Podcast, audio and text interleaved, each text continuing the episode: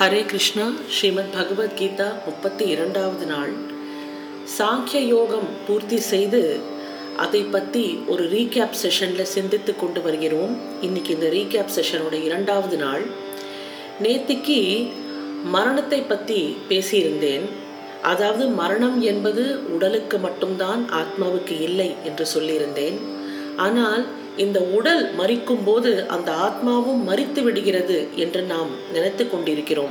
இந்த மரணம் என்பது நம்ம நம்மளுக்கு நிச்சயமாக சம்பவிக்க போகிறது.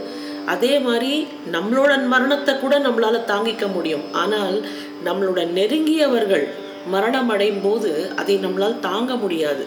ஆக அதுக்காக நாம் ஆனால் நம்மளை தயார்படுத்தி கொள்ள வேண்டும். ஏன்னால் இதெல்லாம் நிச்சயமாக ஒரு நாள் நடக்கப் போகிற சமாச்சாரம். அதுக்காக நம்மளை நாம் தயார்படுத்தி கொள்ள வேண்டும். அதுக்காக பயப்பட வேண்டிய அவசியம் இல்லை. இந்த மரணம்ங்கிறது டெஃபினட்டாக நடக்க போகிறது அட் சம் டைம் பாயிண்ட்டுன்னு வரும்போது இப்போ இருக்கிற ப்ரெசண்ட் மொமெண்ட்ஸை நம்ம எப்படி பயன்படுத்துகிறோங்கிறத யோசித்து செய்ய வேண்டும். ஏனென்றால் எது இல்லாததோ அது உண்மை ஆகாது எது உள்ளதோ அது இல்லாமல் இருக்காது. உண்மையை அறிந்தவர்கள் இந்த இரண்டுக்குமே உள்ள வேற்றுமையை புரிந்து கொள்வார்கள். இந்த வையகம் முழுவதும் பறந்து விரிந்து நிற்கும் பொருள் அழிவே இல்லாதது என்பதை அறிந்து கொள். அது தீங்கற்றது அதனை அழிக்க யாராலும் முடியாது. இது வந்து ஆத்மாவை பற்றி பகவான் சொல்கிறார். ஆத்மா என்பவன் நிலையானவன் அழிவில்லாதவன் கணக்கிட முடியாதவன். ஆயினும் அவனுடைய ஸ்தூல வடிவங்கள் முடிவடையக்கூடியவை. ஆகலால் நாம் போர் செய்ய வேண்டும். அர்ஜுனா நீ போர் செய். இவன் கொல்வான் என்று நினைப்பவனும் இவன் கொல்லப்படுவான் என்று நினைப்பவனும் இருவருமே அறிவில்லாதவர்கள். இவன் கொல்வதும் இல்லை கொல்லப்படுவதும் இல்லை. இவன் பிறப்பதும் இல்லை எக்காலத்திலும் இறப்பதும் இல்லை. இவன் ஒருமுறை இருந்துவிட்டு பின்பு இல்லாமல் போவதும் இல்லை. இவன் பிறப்பில்லாதவன் எல்லை இல்லாதவன் நிரந்தரமானவன் பழமையானவன் உடம்பு கொல்லப்படுவதால் அவன் கொல்லப்படமாட்டான். அழிவற்ற பிறப்பற்ற என்றும் உள்ள ஒரு பொருளை உணர்ந்தவன் யாரை கொள்கிறான் அல்லது அவனை எவன் கொள்கிறான் கிழிந்த துணிகளை களைந்து எரிந்துவிட்டு மனிதன் புதிய துணிகளை அணிந்து கொள்வது போல் ஆத்மா சிதைந்து போன உடம்புகளை களைந்துவிட்டு புதிய உடம்பை பெற்றுக்கொள்கிறான். ஆயுதங்கள் இவனை அறுத்தெடுக்க முடியாது நெருப்பு இவனை எரிக்க இயலாது தண்ணீர் இவனது தலையையும் நனைக்காது காற்று இவனை உலர்த்தவும் முடியாது. பிளப்பதற்கு முடியாதவன் எரிப்பதற்கும் நனைப்பதற்கும் உலர்த்துவதற்கும் அறியவன். நிலையானவன் எங்கும் நிறைந்தவன் உறுதியுடையவன் அசையாதவன் இவன் என்றும் இருப்பவன் இவன்தான் ஆத்மா.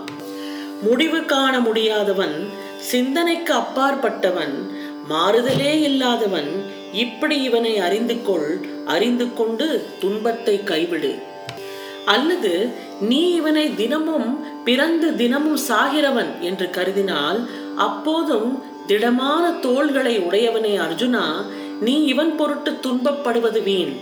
பிறந்தவர் இறப்பாரே என்றால் இறந்தவர் பிறக்க மாட்டாரா உன்னால் தவிர்க்க முடியாத இந்த நிகழ்ச்சிக்கு நீ ஏன் கலங்குகிறாய்? பாரத செல்வனே உயிர்களின் ஆரம்பம் தெளிவாக தெரிவதில்லை. நடுநிலைமை அதாவது வாழும் காலம் மட்டுமே தெளிவாக இருக்கிறது. முடிவும் தெளிவாக இல்லை. இதில் துன்பப்படுவதற்கு என்ன இருக்கிறது என்று பகவான் கேட்கிறார். பாஸ்டும் உன் கையில் இல்லை முடிந்து விட்டது ஃபியூச்சரும் நம்ம கையில் இல்லை. கையில் இருக்கிற இந்த ப்ரெசன்ட் மொமெண்ட்டை நம்ம என்ன பண்ண போகிறோம் என்று தான் நம்ம யோசிக்கணும். இந்த ஆத்மாவை வியப்போடு ஒருவன் பார்க்கிறான் வியந்து ஒருவன் பேசுகிறான் வியப்போடு ஒருவன் கேட்கிறான் ஆயினும் எவனும் இவனை அறிந்தவனே இல்லை. அர்ஜுனா எல்லார் உடம்பிலும் உள்ள இந்த ஆத்மா கொல்ல முடியாதவன் ஆகவே எந்த உயிரை பற்றியும் நீ வருந்தவே வேண்டாம். இது சுயதர்மம் தானா என்று எண்ணி நீ அஞ்சுவது பொருந்தாது. ஒரு மன்னனுக்கு அறப்போரை காட்டிலும் சிறந்த சுயதர்மம் எது? என்று பகவான் கேட்கிறான். நம்மளுக்கு நம்மளோட சுதர்மாவை தவிர்த்து நம்ம கடமைகளை தவிர்த்து பெருசாக வேற இன்னும் என்ன இருக்கிறது? நாம் தேடி போகாமல் ஒரு போர் தானே வருகிறது என்றால் அது வாசலை திறந்து வைத்திருக்கும் பொன்னுலகம் போன்றது. இத்தகை போர் வாய்ப்பு கிடைப்பதே ஒரு மன்னனுக்கு இன்பம். நம்ம எந்த பிரச்சனையும் தேடி போறதில்ல. ஒரு பிரச்சனை நம்மளை தேடி வருகிறது என்றால் அதை கண்டு நாம் அஞ்ச வேண்டிய அவசியம் இல்லை. அதுக்குள்ள ஒரு வாய்ப்பு ஒன்று இருக்கிறது. அது என்ன வாய்ப்பு என்று தேடி அதை நாம் சந்தித்தே ஆக வேண்டும். இந்த அறப்போரை நீ நடத்தாமல் விடுவாயானால் அதனால் சுயதர்மத்தையும் புகழையும் கொன்று பாவத்தை எய்துவாய். உலகில் உனக்கு நீங்காத பழி உண்டாகும். ஒரு காலத்தில் புகழ் பெற்றவன் மறுகாலத்தில் பழி எழுதுவது மரணத்தை விட கொடியதல்லவா? நீ பயந்து போய் போரை விட்டு விலகியதாய் பெருந்தேர் வீரர்கள் கருதுவார்கள். அவர்களால் மதிக்கப்பெற்ற நீ இந்த கருத்தினால் சிறுமை நிலை எய்துவாய். உனக்கு வேண்டாதவர் சொல்லக்கூடாத வார்த்தைகளை எல்லாம் சொல்லுவார். உன் வலிமையையும் திறமையையும் பழிப்பார்கள். அதைவிட கொடிய துன்பம் எது? என்று பகவான் கேட்கிறார். நம்மளுக்கு வர சேலஞ்சஸை நம்ம ஃபேஸ் பண்ணாமல் நம்ம பயந்து போய் உட்காரும்போது நம்மளுக்கு கிடைக்கிற அந்த ஆப்பர்ச்சுனிட்டியை அந்த இதை பர்ஃபார்ம் பண்ணி காட்டுற ஆப்பர்ச்சுனிட்டியை நம்ம இழந்து விடுங்கிறோம் இது வந்து it is not to prove to the world but it is to prove to our own selves இந்த வாழ்க்கையில் எல்லாருமே ஒரு ஒரு விதத்தில் ஒரு குருக்ஷேத்திர போரில் தான் போராடின்னு இருக்கோம்.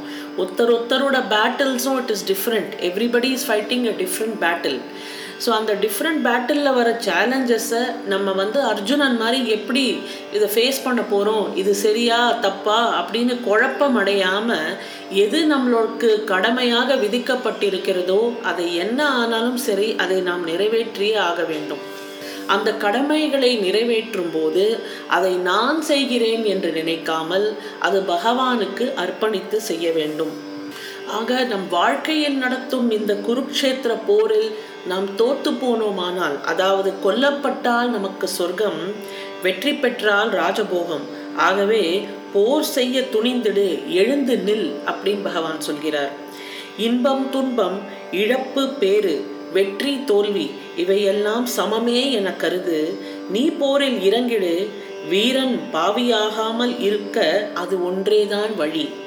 இதுவரை உனக்கு சாங்கிய வழிபடி புத்தி சொன்னேன் இனி யோக வழியில் சொல்கிறேன் கேள்.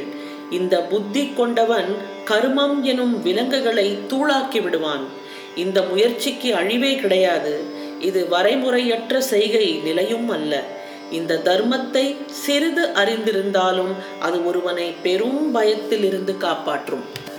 குருகுல செல்வனே உறுதி உடையவன் புத்தி இவ்வுலகத்தில் தென்னையை போல ஒரே நிலையில் உள்ளது. உறுதி இல்லாதவனோட அறிவு பல கிளைகள் உள்ளது அதுக்கு. அலைகள் உள்ளது சலனம் மிக்கது முடிவுக்கு வர முடியாதது. வேதங்களின் வெளிச்சத்தில் மகிழும் சிலர் பூக்களை போன்ற அடுக்கு மொழிகளை அலங்கார சொற்களை பேசுகிறார்கள். தங்கள் கொள்கையை தவிர மற்றவையெல்லாம் தவறு என்று சொல்கிறார்கள். இவர்கள் ஆசை வலையில் சிக்கப்பட்டவர்கள் சொர்க்கத்திற்கு சம்பந்தம் இல்லாதவர்கள் பிறப்புக்கும் தொழிலுக்கும் லாபம் தேடுகிறார்கள். சுகபோகத்தையும் அதிகாரத்தையும் தேடி ஓடுகிறவர்கள் இவர்கள் பல வகையான காரியங்களை சுட்டிக்காட்டி பேசுகிறார்கள். இவர்களது வார்த்தைகளை கேட்டு மதிமயங்கி சுகபோகத்திலும் அதிகாரத்திலும் பற்று வைப்போர் நிச்சயமான புத்தி இல்லாதவர்கள். அவர்களது அறிவு ஒருநிலைப்படாது. அதாவது ஆன்மாவை பற்றி பேசிவிட்டு இனி மனதை எப்படி ஒருமுகப்படுத்த வேண்டும்? அந்த ஒருமுகப்படுத்துறதுக்கான ஃபீச்சர்ஸ் என்னவாக இருக்கும்? யாரால மனதை ஒருமுகப்படுத்த முடியும்? யாரால படுத்த முடியாது? என்ற வேற்றுமையையும் பகவான் இங்கே சொல்கிறார். மூன்று குணங்கள் உள்ளவர் யார் யார் என்று வேதங்கள் பேசுகின்றன. அர்ஜுனா அந்த மூன்று குணங்களையும் நீ கடந்தவனாக வேண்டும். நன்மை தீமை இருட்டு வெளிச்சம் என்ற இரண்டு நிலைகளுக்கும் அப்பாற்பட்டவனாக எப்போதும் உண்மைக்காகவே போராடுபவனாக பயன்களை கருதாமல் ஆத்மாவை தன்வசப்படுத்தியவனாக ஆகிவிடு. கடலுக்கு நடுவே கிணறு எதற்கு? எங்கும் நீர் நிரம்பிய இடத்தில் ஒரு குட்டை எதற்கு? உன் கடமை தொழில் செய்வது அதன் லாப நஷ்டங்கள் உன்னை சேர்ந்தவை அல்ல. என்ன வரப்போகிறது என்று நினைக்காதே அதற்காக தொழில் செய்யாமலும் இருக்காதே. தனஞ்சயா யோகத்தில் நில் பற்று வைப்பதை நீக்கு வெற்றி தோல்விகளை சமம் என்ற எண்ணிக்கொள். பின் தொழில்களை செய் நான் யோகம் என்பது நடுநிலைமையே ஆகும். தனஞ்சயா புத்தி யோகத்தை அதாவது புத்தியிலே லயித்து நிற்பதை காட்டிலும் கர்மம் தொழில் மிகவும் தாழ்ந்தது. புத்தியை சரணமடைந்து விடு. பயன்களை கருதி கொண்டே இருப்பவர்கள் கஞ்சர்கள் ஆவர்கள். புத்தி உள்ளவன் இது நல்ல செய்கை இது தீய செய்கை என்ற இரண்டையுமே துறந்து விடுகிறான். செய்வதை திறமையாக செய்வதே யோகம்.